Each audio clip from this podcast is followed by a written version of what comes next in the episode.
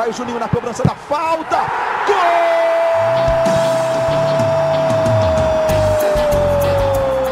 Está entrando no ar o podcast. Sabe de quem? Do Vasco! Do Vascão da Gama, do Gigante da Colina. É o GE Vasco.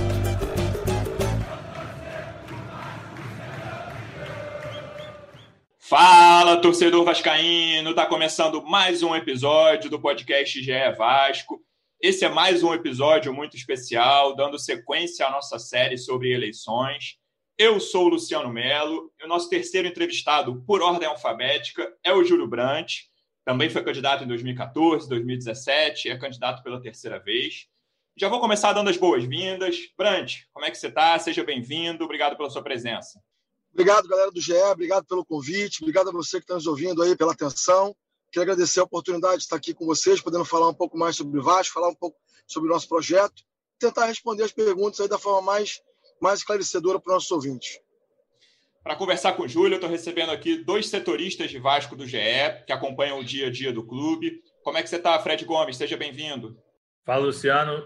É, muito animado aí para essa entrevista. Agradecer ao Júlio aí pela presença e já mandar um abraço para o Hector aí também. Vamos nessa. Outro setorista que o Fred já antecipou. Como é que você está, Hector Ferlang? Seja bem-vindo. E aí, tudo bem? Tudo tranquilo. Já agradecer de antemão aí ao Júlio e vamos conversar bastante aí sobre o Vasco e, e as ideias dele para caso seja eleito. Júlio, é, eu já citei aqui quando eu te apresentei, é a terceira vez que você é candidato. Nas duas primeiras, você concorreu contra um cara, um candidato que era o centro das atenções sempre, né? O Eurico Miranda, hoje falecido, tudo girava em torno do Eurico. Nessa eleição que está mais pulverizada, são cinco candidatos. Na sua cabeça, quais são as semelhanças e quais são as diferenças, por exemplo, com a última eleição? Vamos pela semelhança. Semelhança é que os grupos continuam os mesmos, os grupos políticos continuam os mesmos. A grande diferença é que você tem uma, uma discussão um pouco melhor sobre projetos. Nas últimas duas eleições que eu participei, é, a discussão era, era um grupo falando de projeto e outro atacando, e outro sendo agressivo. Então, fico muito feliz da Sempre Vasco ter introduzido de forma inovadora no debate do Vasco a discussão de projeto, o que, o que facilita e o que melhora para que o sócio possa. Melhor, primeiro, melhor para o clube, né? porque o debate é mais qualificado, e segundo, que para o sócio também melhora a condição dele escolher quem é o, o, o, candidato que tem o melhor projeto ou o projeto mais possível de ser feito dentre aqueles apresentados pelos candidatos. Júlio, agora é, te pergunto em relação a uma coisa que você falou do modelo, em todas as entrevistas você cita, seja nas suas conversas com os associados, sejam nas entrevistas que você consegue, você fala muito no sistema, que o Campelo representa o atual sistema que vigora no Vasco há mais de 20 anos o que é o sistema que atua no Vasco atualmente, como ele opera, quais as características, o que é o sistema contra o qual você luta? Ele opera com base em interesses privados em detrimento dos interesses do clube. Então, se você for olhar o estatuto, vou dar um exemplo que vai ficar muito claro, tá? É, quando nós é, quisemos introduzir no, no estatuto uma revisão do estatuto para impedir que conselheiros que são remunerados, seja como funcionários ou como prestadores de serviço votem no conselho, houve uma reação violentíssima contra essa proposta. Então, o poder no clube se estabelece a partir de benefícios privados em detrimento da vontade do clube, do, do, do, do clube. Então, quando nós fomos na origem desses interesses, quando nós atacamos esses interesses, que interesses que esses que mantêm o clube na situação em que ele está, o Vasco não está num estado falimentar à toa. Tem razão para isso. E a razão é essa. A razão é que interesses privados se sobrepõem aos interesses coletivos e do clube. E quando nós atacamos esse, esse interesse e esse sistema vigente, nós fomos violentamente confrontados. Como? Criando um sistema, uma gestão que pudesse, de fato, passar para o sócio cada detalhe das decisões tomadas no clube, tá? que decisões tomadas no clube não fossem tomadas de forma escusa, de forma escondida, mas transparente cada contrato que fosse celebrado no clube não fosse salvaguardado, questões de confidencialidade entre as partes, pudesse ser efetivamente colocado à disposição, que fosse explicado para o clube, por exemplo, o andamento das reuniões do Conselho é, Deliberativo, ou seja, para que a reunião de Conselho Deliberativo, pelo menos para os sócios, fosse algo possível de ser é, assistida ou, enfim, presença da imprensa, pelo menos. Então, expor de forma qualificada não é expor ao ridículo, mas expor aqueles que de fato têm um interesse à vida do clube. Afinal de contas, o clube não é de um, de dois. O clube é da coletividade, o clube é do sócio. O sócio tem o direito de saber o que se passa no clube. O sócio tem o direito de saber como é conduzida uma reunião de conselho deliberativo. Afinal de contas, os que lá estão, estão para representá-los. Os, os mandatos daqueles conselheiros não são individuais, não são de cada um, mas são dos sócios que deram voto para aqueles conselheiros que lá estão. Então, esse é o modelo e esse é o confronto que nós fizemos. Então, são duas, duas frentes muito, muito, muito claras. Uma frente na questão da gestão, tornando a gestão mais profissional, menos personalismo nas decisões de quem vai fazer o quê. Ou seja, quem vai estar em determinado cargo tem que estar por uma questão de competência.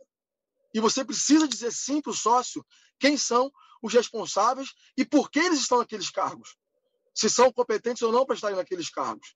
Então, gestão transparente. Gestão transparente e competente, numa frente. E na outra frente, a questão política. E a questão política vai no cerne desses benefícios que eu estou falando aqui para vocês agora. Júlio, para pegar o gancho aí sobre essa tua resposta, e queria relembrar também uma outra entrevista que a gente fez contigo, é, que foi só em texto para o GE. É, lá pelas tantas, é, fez mais ou menos uma frase assim ao analisar essa eleição agora do dia 7, que seria um tirateima entre a tua candidatura e o Campelo, atual presidente é, é, do Vasco. E foi num contexto assim de relembrar a ruptura que houve na eleição passada. Isso. E agora esse, esse reencontro.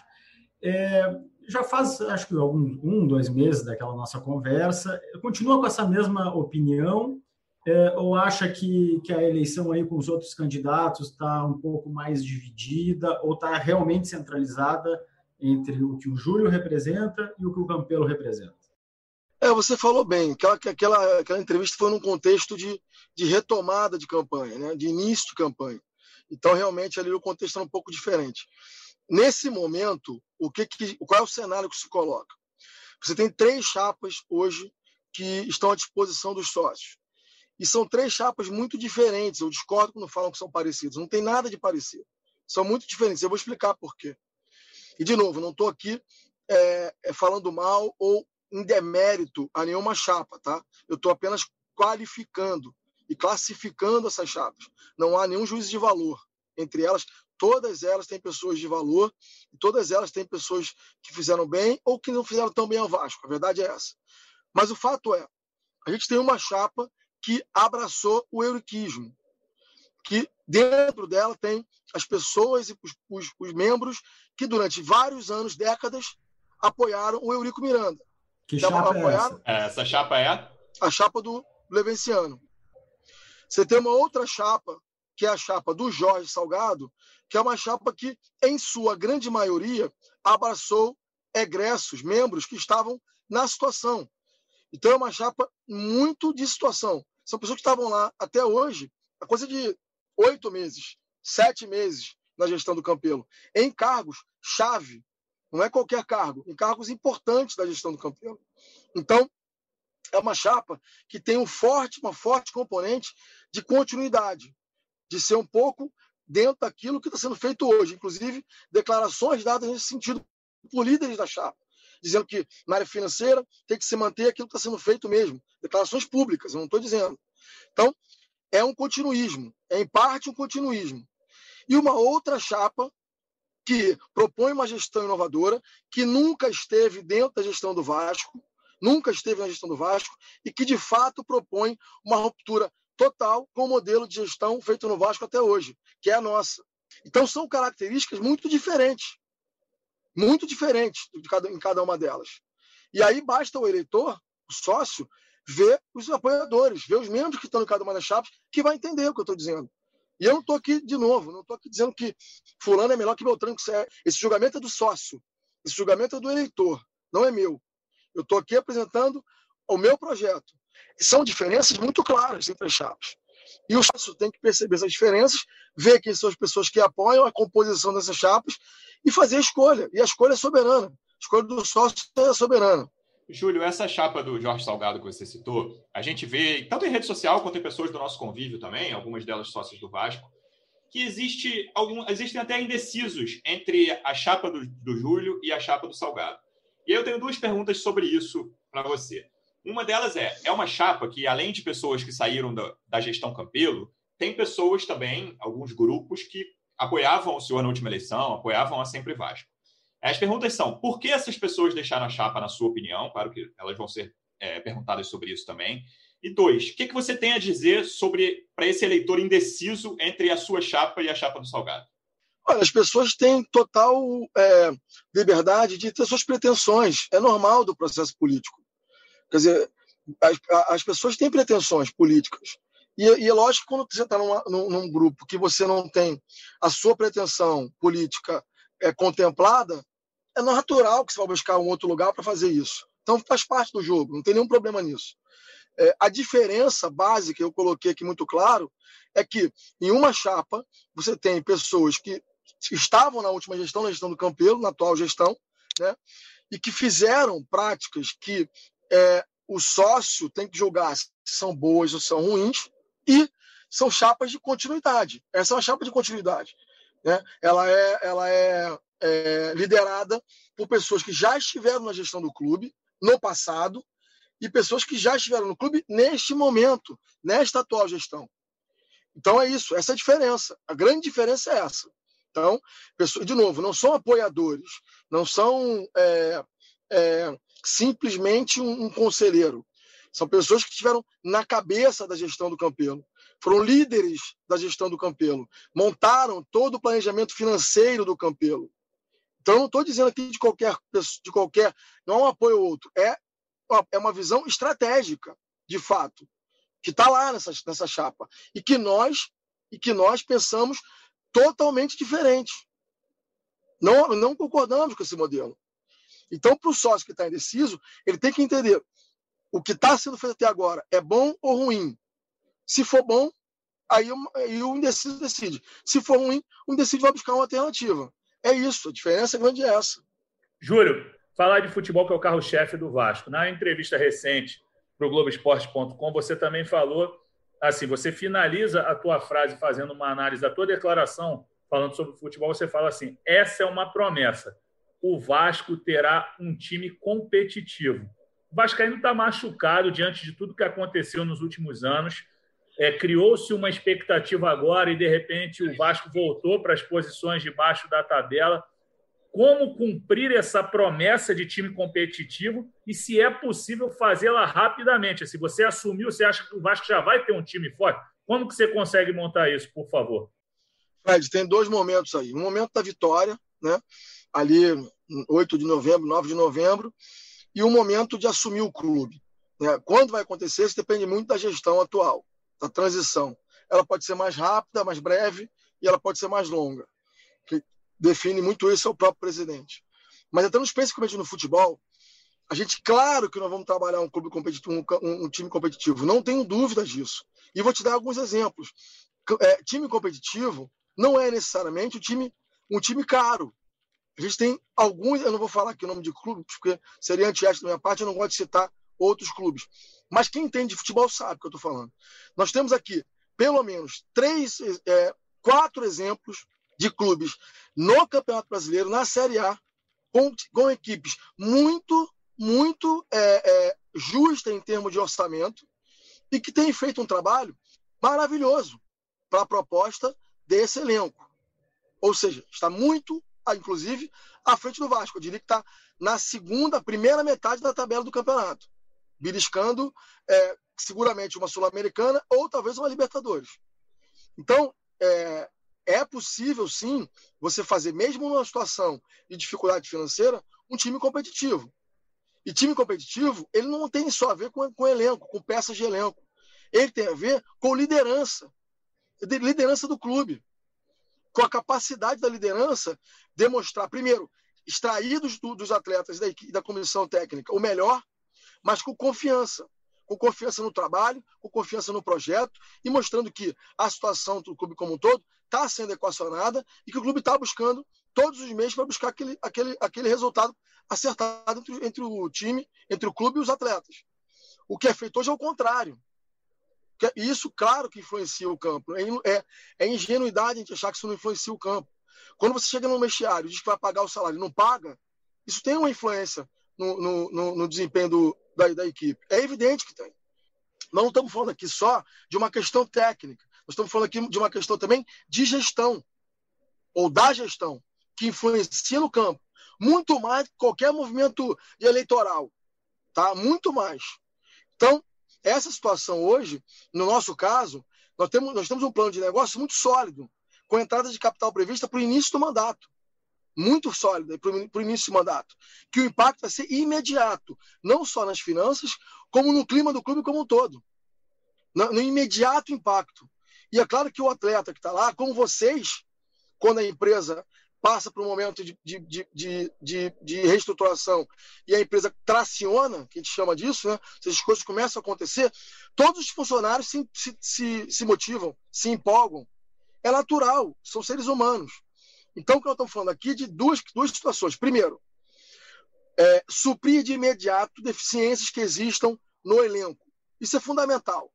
Não adianta você também dizer que não tem. Tem. Tem que ser suprida de imediato. Com o quê?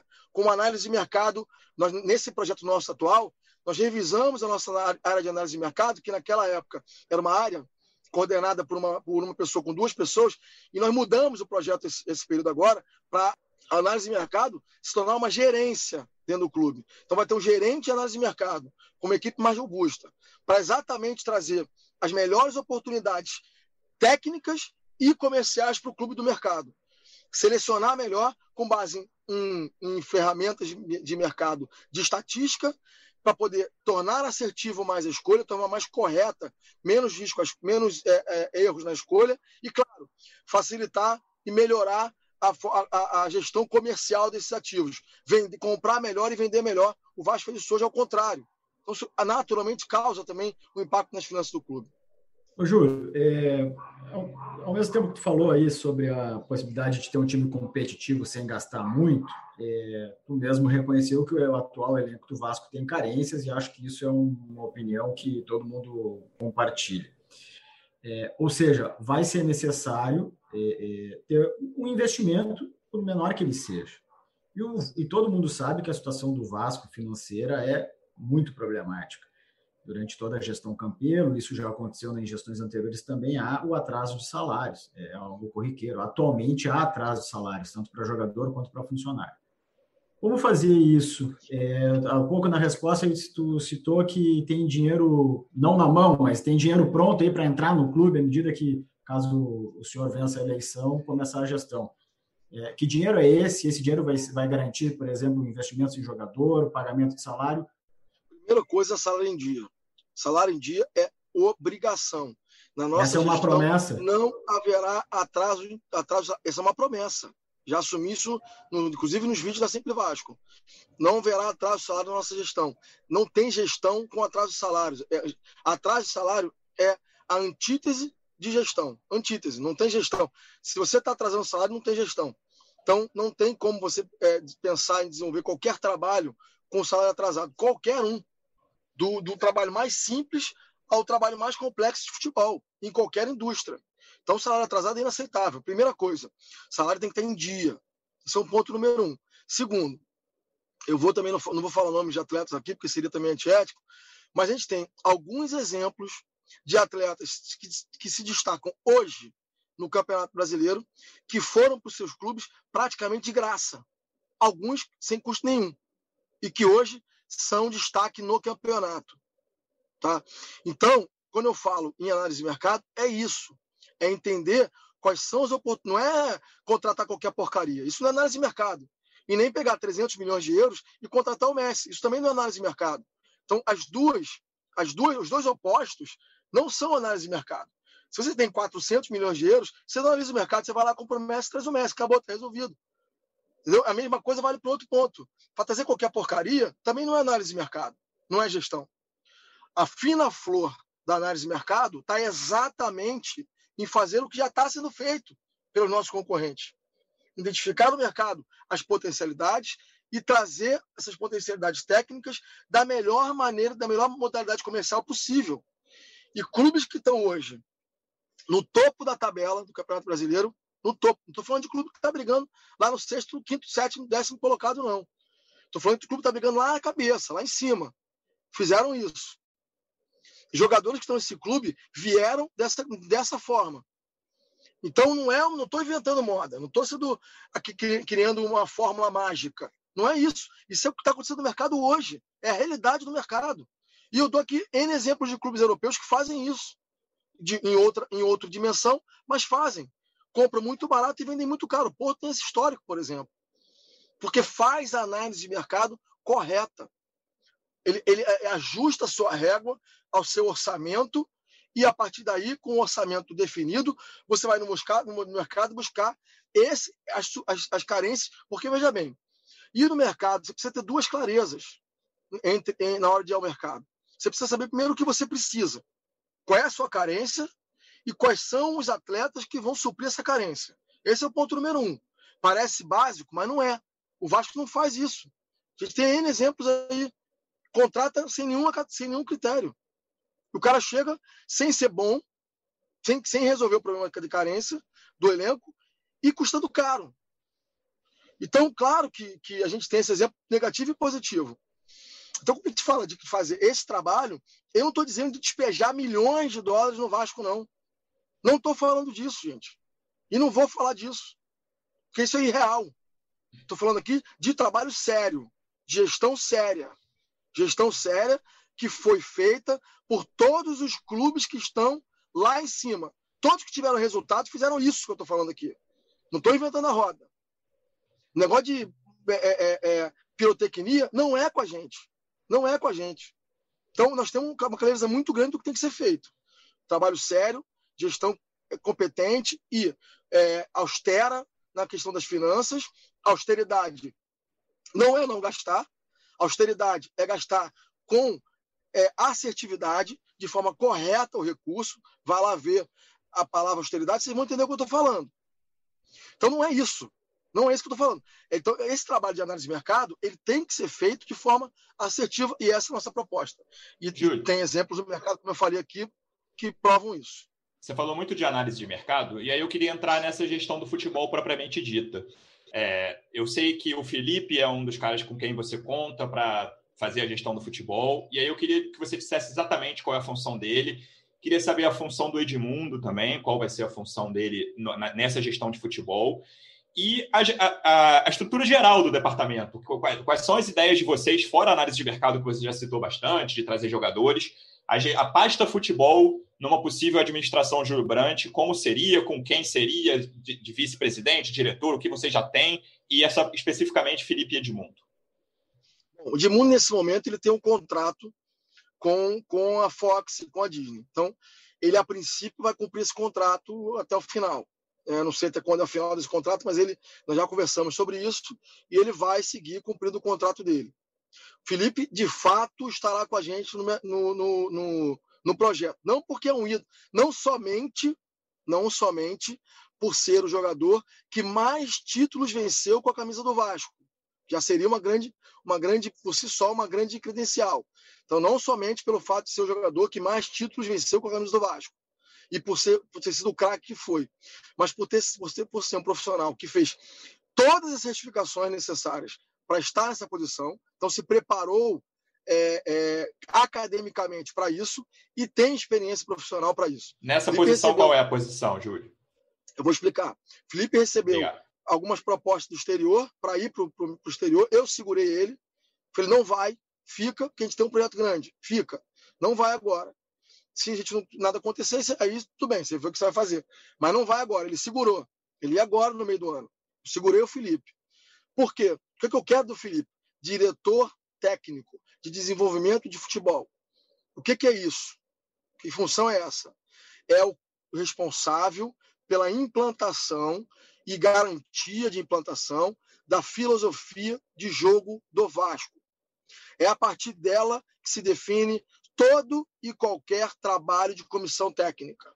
É a partir dela que se define quem é o técnico que vai treinar o Vasco, qual é a comissão técnica que vai treinar o Vasco, qual é o trabalho que vai ser feito na, na, nas categorias mais, mais baixas de base, dos 5 aos 8 anos de idade, dos 11, 8 aos 11, dos 11 aos 15, dos 15 aos 17. É a partir dessa filosofia que você define todo o trabalho feito no clube. Porque é inadmissível um clube que contrata um técnico que tem características ofensivas e no, dois meses depois demite o técnico e contrata o técnico com características defensivas. Que filosofia é essa de trabalho? Que mensagem que o clube está dando para o futebol? De organização, de planejamento? Nenhuma. Perdido, absolutamente perdido. Só quer resolver o problema do, do político. Contrata alguém, pelo amor de Deus. Nós não queremos isso. E o restante da pasta? Veja bem, é, os nomes todos da pasta eu não vou te dizer agora, não tenho esses nomes todos agora. Eu tenho alguns nomes, sim, definidos, mas o que nós vamos fazer principalmente é avaliar os que lá estão. Então, nós precisamos ter certeza que os profissionais que lá estão estão fazendo um bom trabalho, é, podem aprimorar e melhorar o trabalho que está sendo feito e seguir adiante. Eles conhecem o Vasco, estão lá dentro no dia a dia.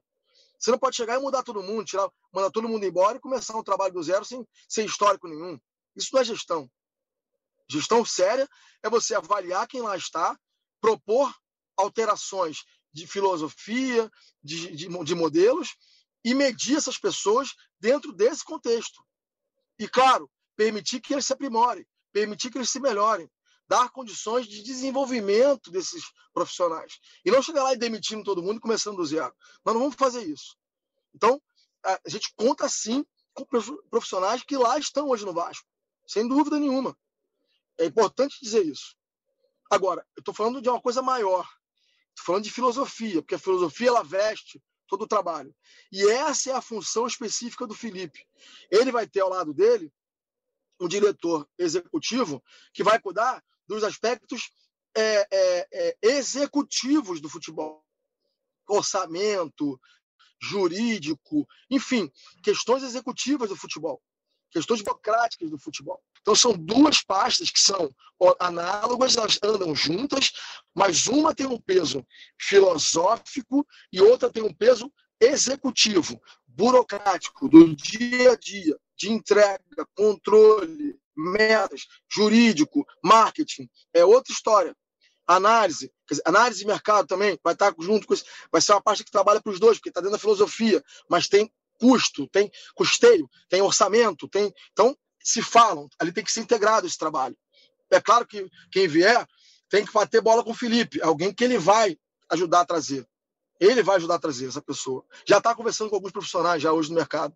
A gente não vai anunciar porque dois deles estão hoje empregados, inclusive. Então não dá para falar sobre isso. Mas um está no mercado e dois estão tão, tão, tão empregados. Então, a partir daí, você começa a montar toda uma equipe. São dois diretores. Esses diretores vão ter autonomia para montar dentro do que nós desenvolvemos a sua gerência e a sua, a sua estrutura daí para frente. Júlio, agora, é, desculpa entrar com uma questão hipotética, como você falou, o Edmundo está sob contrato com a Disney, mas todo mundo sabe que ele é um entusiasta é, do projeto de vocês, evidentemente, e é um vascaíno apaixonado, não faltam demonstrações dele. Só que, ao mesmo tempo que tem esse lado legal dele ser um vascaíno, a gente, sabe que o, o Edmundo tem também a questão do temperamento. Caso ele, ele resolva entrar com a Sempre Vasco, qual vai ser o espaço dele na Sempre Vasco? Porque muita gente fala assim, olha, é, assim, digo opositores seus mesmo, o, o, o Júlio não vai ter tanto espaço, quem vai mesmo ser o cabeça, quem vai tomar a frente vai ser o Edmundo, quem vai tomar a ser o Edmundo. Qual seria o tamanho dele e o temperamento dele? Te preocupa? Você acha que pode ter algum problema por o Edmundo ser uma figura tão apaixonada? As pessoas têm na cabeça o Edmundo jogador. Esse, Edmundo hoje tem quase 50 anos. O Edmundo é um cara, é é um, é um, hoje um profissional maduro, preparado, é uma pessoa extremamente é, carinhosa, afetuosa, de grupo, briga pelo grupo o tempo todo, é uma liderança e alguém que conhece futebol profundamente.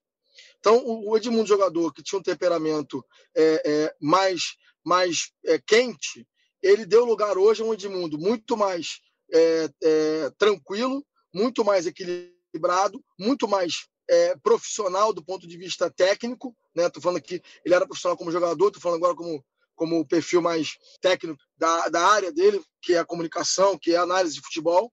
E é uma pessoa hoje que tem, dentro do grupo, uma liderança significativa. Então é lógico, o Edmundo não foi um apoio nosso. O Edmundo é um dos fundadores da chapa Sempre Vasco, do grupo Sempre Vasco. Porque teve a visão de formar um grupo lá atrás, exatamente com o objetivo de mudar a realidade do Vasco. Então, essa já é uma visão apurada, não é qualquer, qualquer jogador que que tem essa iniciativa. Tem que ser alguém diferenciado. Falar, vamos, vamos fazer alguma coisa, vamos mudar esse clube, não vamos deixar o Vasco contar. O Vasco tem para o buraco. Daqui a pouco o Vasco se torna um time pequeno. Então a gente tem condições, a gente tem recursos, vamos fazer alguma coisa. Então, essa liderança dele é importante, claro. Agora, a definição de vir ou não para o projeto é uma decisão muito pessoal. Eu não posso. É, é óbvio que querer o Edmundo no projeto, qualquer um gostaria de ter. Qualquer clube gostaria de ter o Edmundo no projeto. É evidente. Agora, essa decisão é uma decisão que cabe a muito pessoal, cabe ao Edmundo. Nesse momento, ele está muito mais é, é, comprometido com o atual contrato dele, com a Fox Disney, porque ele está cumprindo um contrato que está em andamento. O contrato terminando, nós vamos conversar e ver como é, que, que tipo de posição ele teria. Agora, a preocupação em ofuscar o Júlio, não ofuscar o Júlio, eu não tenho nenhuma. Essa, essa preocupação não tem. Primeiro que todos sabem os passos de cada um. Todos sabem a capacidade de cada um.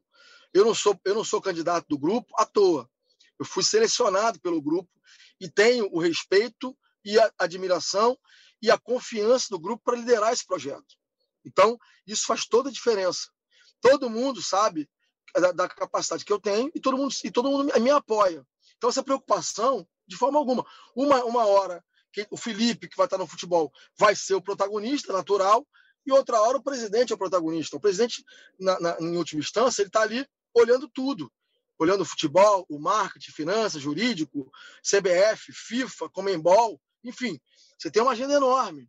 Você tem que delegar e garantir que as pessoas vão trabalhar satisfeitas, com delegação plena e capacidade de tomar decisão. Porque é assim que funciona a gestão moderna. Ô, Júlio, é, o Vasco hoje é, tem apenas a 11 é, arrecadação entre os times da Série A, em torno de 215 milhões. É, e, paralelamente a isso, o Vasco tem a quinta maior torcida do país. O Vasco é um time com torcida nacional, não está centrado só aqui no Rio. É, como que, numa eventual é, é, vitória na eleição, vai conseguir equilibrar isso? Como que vai fazer o Vasco é, é, aumentar a arrecadação, ter uma arrecadação que seja mais compatível com, com o tamanho do Vasco e com o tamanho da sua torcida? Esse é o foco do nosso projeto. O foco do nosso projeto, é o centro do nosso projeto. Gerar mais propriedades para gerar mais receitas para o clube. O Vasco é um clube que praticamente não trabalha o seu, o seu potencial comercial. De cada 10 reais que o Vasco fatura, quase 7 vem do contrato de televisão. O resto é programa de sócio e é, patrocínios. Patrocínios que têm valores muito irrisórios para o tamanho do Vasco. Quer dizer, então não tem nenhum trabalho além disso, que é o básico do básico do básico. É, é o mínimo. Isso aí é o mínimo. Sócio, é, botar a marca na camisa e TV. Que você não vende. O mercado compra, na verdade. Quer dizer, então, não é uma venda feita pelo clube. É um trabalho do mercado. Nossa proposta é o contrário disso. A gente, desde 2019, vem trabalhando no plano de negócios para o triênio 21-23, que é o nosso, nosso, nosso objetivo agora de entrada. Então, o que, que nós fizemos? Nós vimos no plano de negócio, veio a pandemia, nós alteramos significativamente o nosso negócio, já olhando esse novo mercado, já olhando essa nova, essa nova realidade. E o que, que nós fizemos para isso? é, fomos ao mercado internacional e fomos buscar uma empresa, um parceiro que se adequasse a esse negócio que nós estávamos montando, a esse plano de negócio que eu estava montando. Muito focado em quê? muito focado no digital, no streaming, que é o grande mercado do futuro, mas não do futuro distante, do futuro atual, tá? Porque a gente já tem dados que mostram que o consumo de conteúdo via streaming, ele hoje é maior do que o da TV convencional em algumas faixas, faixas etárias. Será, será maior em, de forma geral em alguns anos. Nos Estados Unidos hoje já é. Nesse momento já é. Nos Estados Unidos. A pandemia acelerou esse movimento muito. Esse, esse, esse movimento estava planejado para acontecer em 25, 27.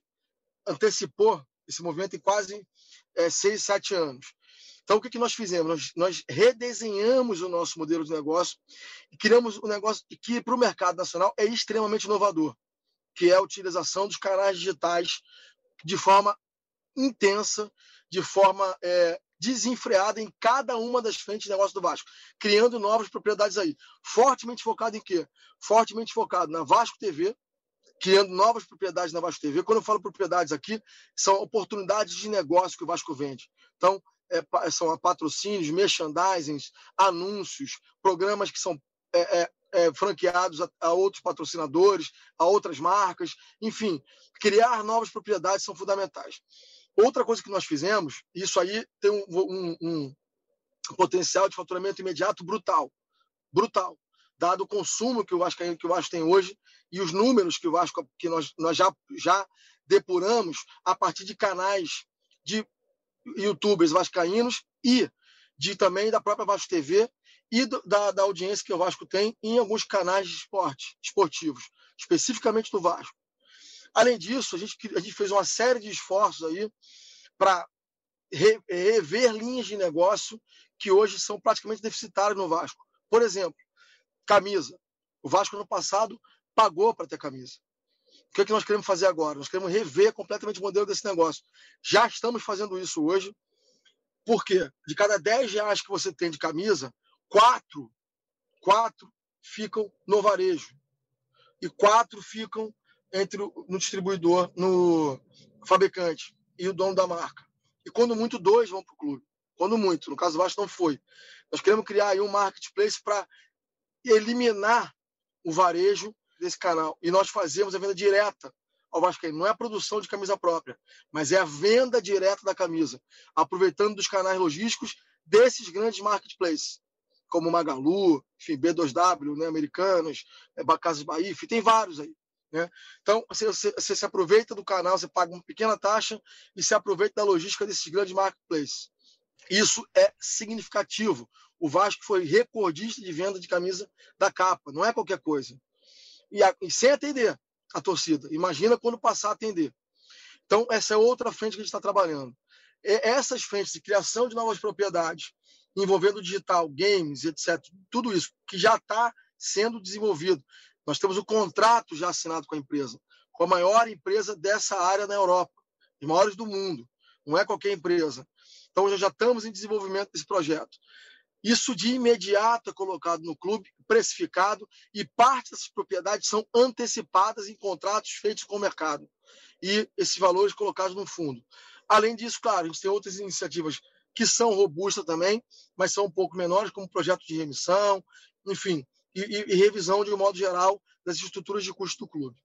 Júlia, a gente está começando a se aproximar do fim, então eu vou misturar três coisas em uma pergunta só. Se você puder responder de forma sintética, eu te agradeço. Os planos para centro de treinamento, São Januário, reforma ou não, e relação com o Maracanã. Essas três coisas, por favor. CT para a gente, nós apresentamos o projeto em 2017, feito pela Tecnoplano, maior empresa europeia da área de centro de treinamento e estádio.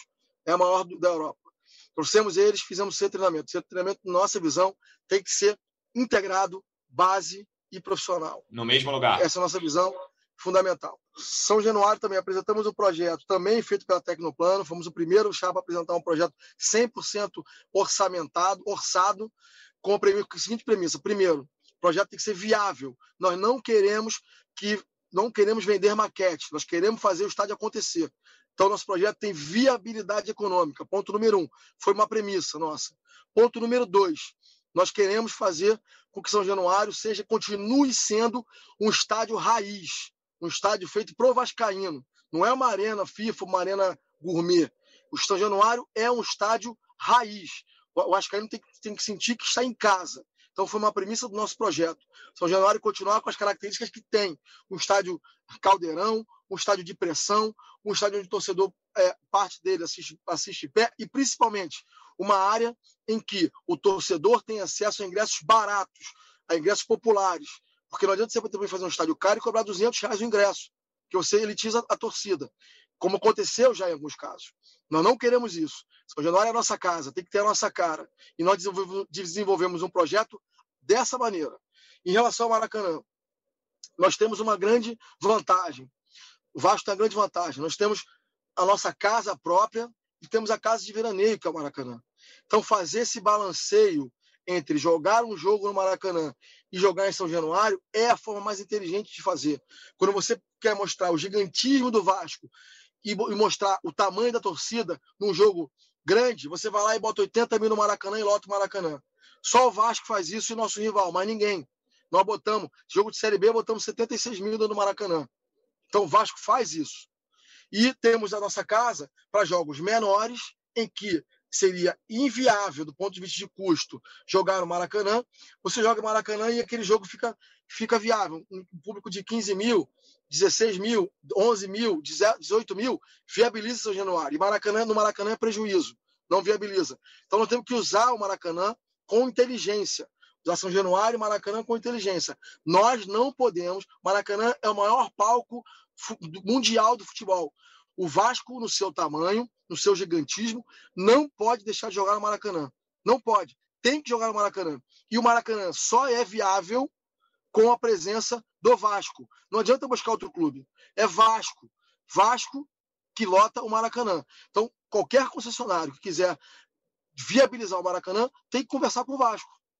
Ô, Júlio, agora, é, em relação. que Isso tudo envolve é, os estádios, o investimento no futebol. É, em 2018, é, o senhor pediu, um, numa reunião no Conselho, para apresentar uma proposta de parceria com um fundo de investimento. É, aqui pé anda essa, essa proposta? Ela tem a ver com, com a entrada de capital que você falou para a gente no início da, da entrevista. Como é que anda essa questão, por favor? São duas coisas diferentes. Nós fizemos uma proposta. É bom, é bom frisar isso. A Sempre Vasco colocou à disposição do, do clube o seu projeto. Perdemos a eleição e colocamos a Tecnoplano à disposição da atual gestão. É a Tecnoplano que fez o, o, o CT, que está lá hoje. Foi a empresa que nós trouxemos.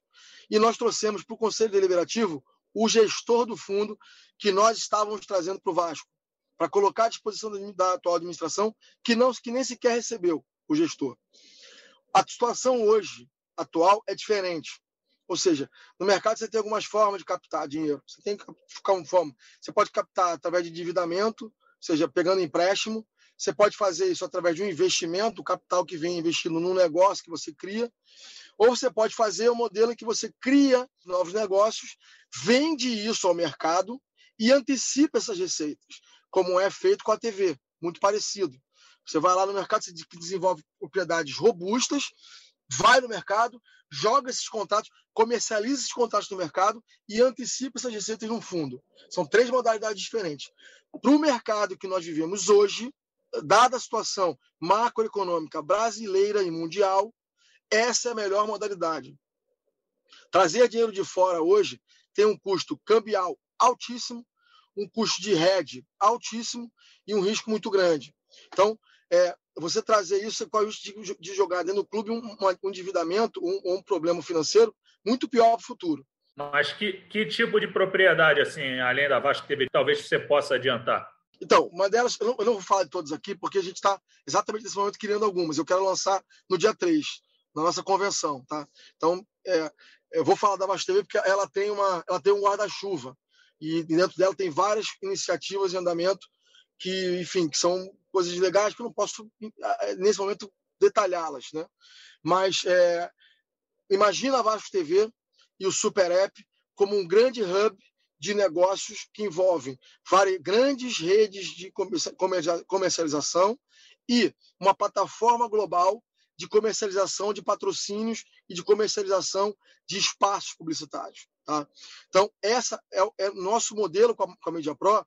A Media Pro ela tem uma área de desenvolvimento de games, transmissão de jogos, né? ela transmite a La Liga, ela transmite jogos do Barcelona, do Real Madrid, ela, ela faz esse trabalho que eu estou falando aqui para esses clubes, o Museu do Barcelona, por exemplo, e do Real Madrid é feito pela Media Pro, então ela faz uma série de, de iniciativas para esses clubes. E essas iniciativas, elas são colocadas numa plataforma global de comercialização, onde você negocia com grandes marcas a entrada nesses projetos, que é o que nós estamos fazendo hoje. Então você sai de um mercado publicitário e de marketing do Brasil e passa a acessar um mercado publicitário de marketing global, que é o que nós estamos fazendo agora, através dessas iniciativas. Então, por exemplo, um contrato que você tem aí de patrocínio de 30 milhões de reais, que seria um contrato robusto, eu estou falando de um contrato hoje de 4 milhões de euros, que é irrisório do ponto de vista internacional. É muito baixo. E nós temos a capacidade de entregar o que pouquíssimos clubes podem entregar no Brasil em termos de, de, de, de é, massa, de, de, consumo, de audiência. Então, nós, o, trabalho que nós estamos fazendo hoje é exatamente esse já apresentamos os números do, do, do, Vasco, já apresentamos históricos do Vasco, já precificamos isso para o mercado, e nesse momento o que a gente está fazendo é fechando algumas iniciativas comerciais, com, tendo a Vasco TV e tendo a plataforma é, é, de aplicativo como central, e isso envolve, inclusive, alguns outros clubes, não envolve só o Vasco, está tá em andamento, e isso vai se tornar um grande agregador de conteúdo desportivo no Brasil. Diria que um dos maiores do mundo. Júlio, queria mudar um pouquinho o assunto, por favor, é, e falar sobre uma situação que aconteceu recentemente, é, que envolve o empresário Cristiano Campos. Ele é um dos principais nomes da Sempre Vasco. Ele foi alvo, em setembro, de uma operação do Ministério Público e da polícia que investiga um suposto esquema é, de, de rachadinha na Prefeitura do Rio de Janeiro. Eu queria saber como isso repercutiu no grupo e em caso de vitória, o Cristiano vai ter algum tipo de participação na gestão do Vasco, sob tua presidência? Bom, primeiro a gente confia muito na defesa do Cristiano, a gente confia muito no Cristiano. É, ele tem uma defesa muito sólida, muito muito firme em relação a isso, está muito confiante do, do, grande do grande mal entendido que isso foi e está apresentando sua defesa e vai, vai comprovar que não tem, não tem nenhuma relação contratual com o poder público, nenhuma. Em relação à participação na gestão, não, não terá qualquer participação direta ou indireta na gestão. Entrando em outro personagem aqui, Júlio, esse é um personagem que está mais no dia a dia do clube recentemente, que é o Fauez Mussa, né, presidente da Assembleia Geral.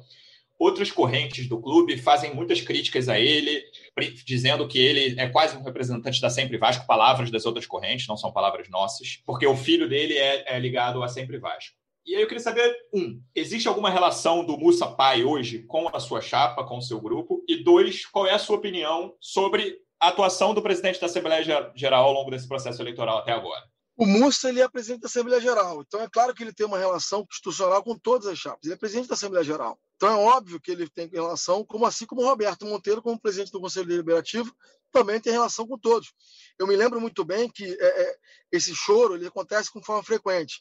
Quando era da na época do, do, da reforma do estatuto, eu falava muito com o Roberto e todo mundo dizia que eu estava fechado com o Roberto Monteiro, que eu estava fazendo uma aliança com o Roberto Monteiro. Júlio Brandt, Roberto, tirar até uma foto minha falando com o Roberto Monteiro no Conselho Deliberativo e diziam que eu estava fechado com o Roberto Monteiro. Fala agora a mesma coisa do Mussa. Não tem nada disso. Cada um desses poderes são independentes eles fazem aquilo que acham. Agora, cabe a nós, de forma madura, ter a interlocução com esses poderes. É parte do, do, do ordenamento político do clube. Tive com o Roberto Monteiro e tive com o Mussa. Da mesma forma, o que é a Assembleia Geral? A Assembleia Geral é o conjunto de sócios do clube. E o Mussa representa o conjunto de sócios do clube. Ele tem que olhar o interesse do conjunto de sócios do clube. E é inegável, basta você fazer uma pesquisa rápida que o Mussa, primeiro, hoje ele é o cara mais popular no Vasco. Para começar. Só aqueles grupos que estão interessados em fechar o clube que são contra o Mussa. O Mussa ele é o cara mais popular do clube hoje. Pode perguntar qualquer sócio. Te desafio, faça esse exercício. Porque ele criou maneiras do sócio participar diretamente da, da, da escolha da sua, do seu presidente. Ele viabilizou a eleição direta. Então, claro que o sócio adora o Mussa. Óbvio que o sócio Adoro Mussa. Não sou eu, Júlio Brandt, não. São os sócios torcedores, de modo geral. É, cara, sempre, sempre Vasco. É, desculpa, eleição presencial, online ou híbrida? Pra gente, o mais importante da eleição, e aí tô falando, não é em cima do muro, não, tá? Tô sendo muito sincero. É a nossa briga desde 14. O mais importante da eleição é que ela seja ela, ela não tenha fraude, que tenha lisura no processo eleitoral. Esse é o problema, independente do modelo. Não adianta nada, qualquer modelo, e ter fraude. Então, a, a vantagem da eleição online é que ela permite que os vascaínos do Brasil inteiro e do mundo inteiro possam votar. Essa não podemos prender o Vasco no século XX, pô, no século passado. Vários clubes do mundo inteiro fazem eleição online. Nos Estados Unidos, o eleitor vota pelo correio. Pô, ele bota o voto num envelope, passa a língua e bota no correio. É, o voto à distância é uma realidade no mundo inteiro, altamente utilizada. Então, eu, o que o Música está tentando fazer com muita, eu diria que com muita coragem, tá? porque ele está sendo muito pressionado. Ah, hoje mesmo, na, eleição, na votação do Conselho Deliberativo, estão tentando expulsar o Mussa. E ele está se defendendo. Então, coragem, inovação, e eu, eu, falo, idade não é igual a inovação. Eu vejo muitos jovens de cabeça com cabeça retrógrada e muitos idosos com cabeça moderna. O Mussa é um cara desse, 83 anos pensando online, pensando em inovação, pensando em inclusão pensando em trazer o sócio para dentro. Por isso ele é popular.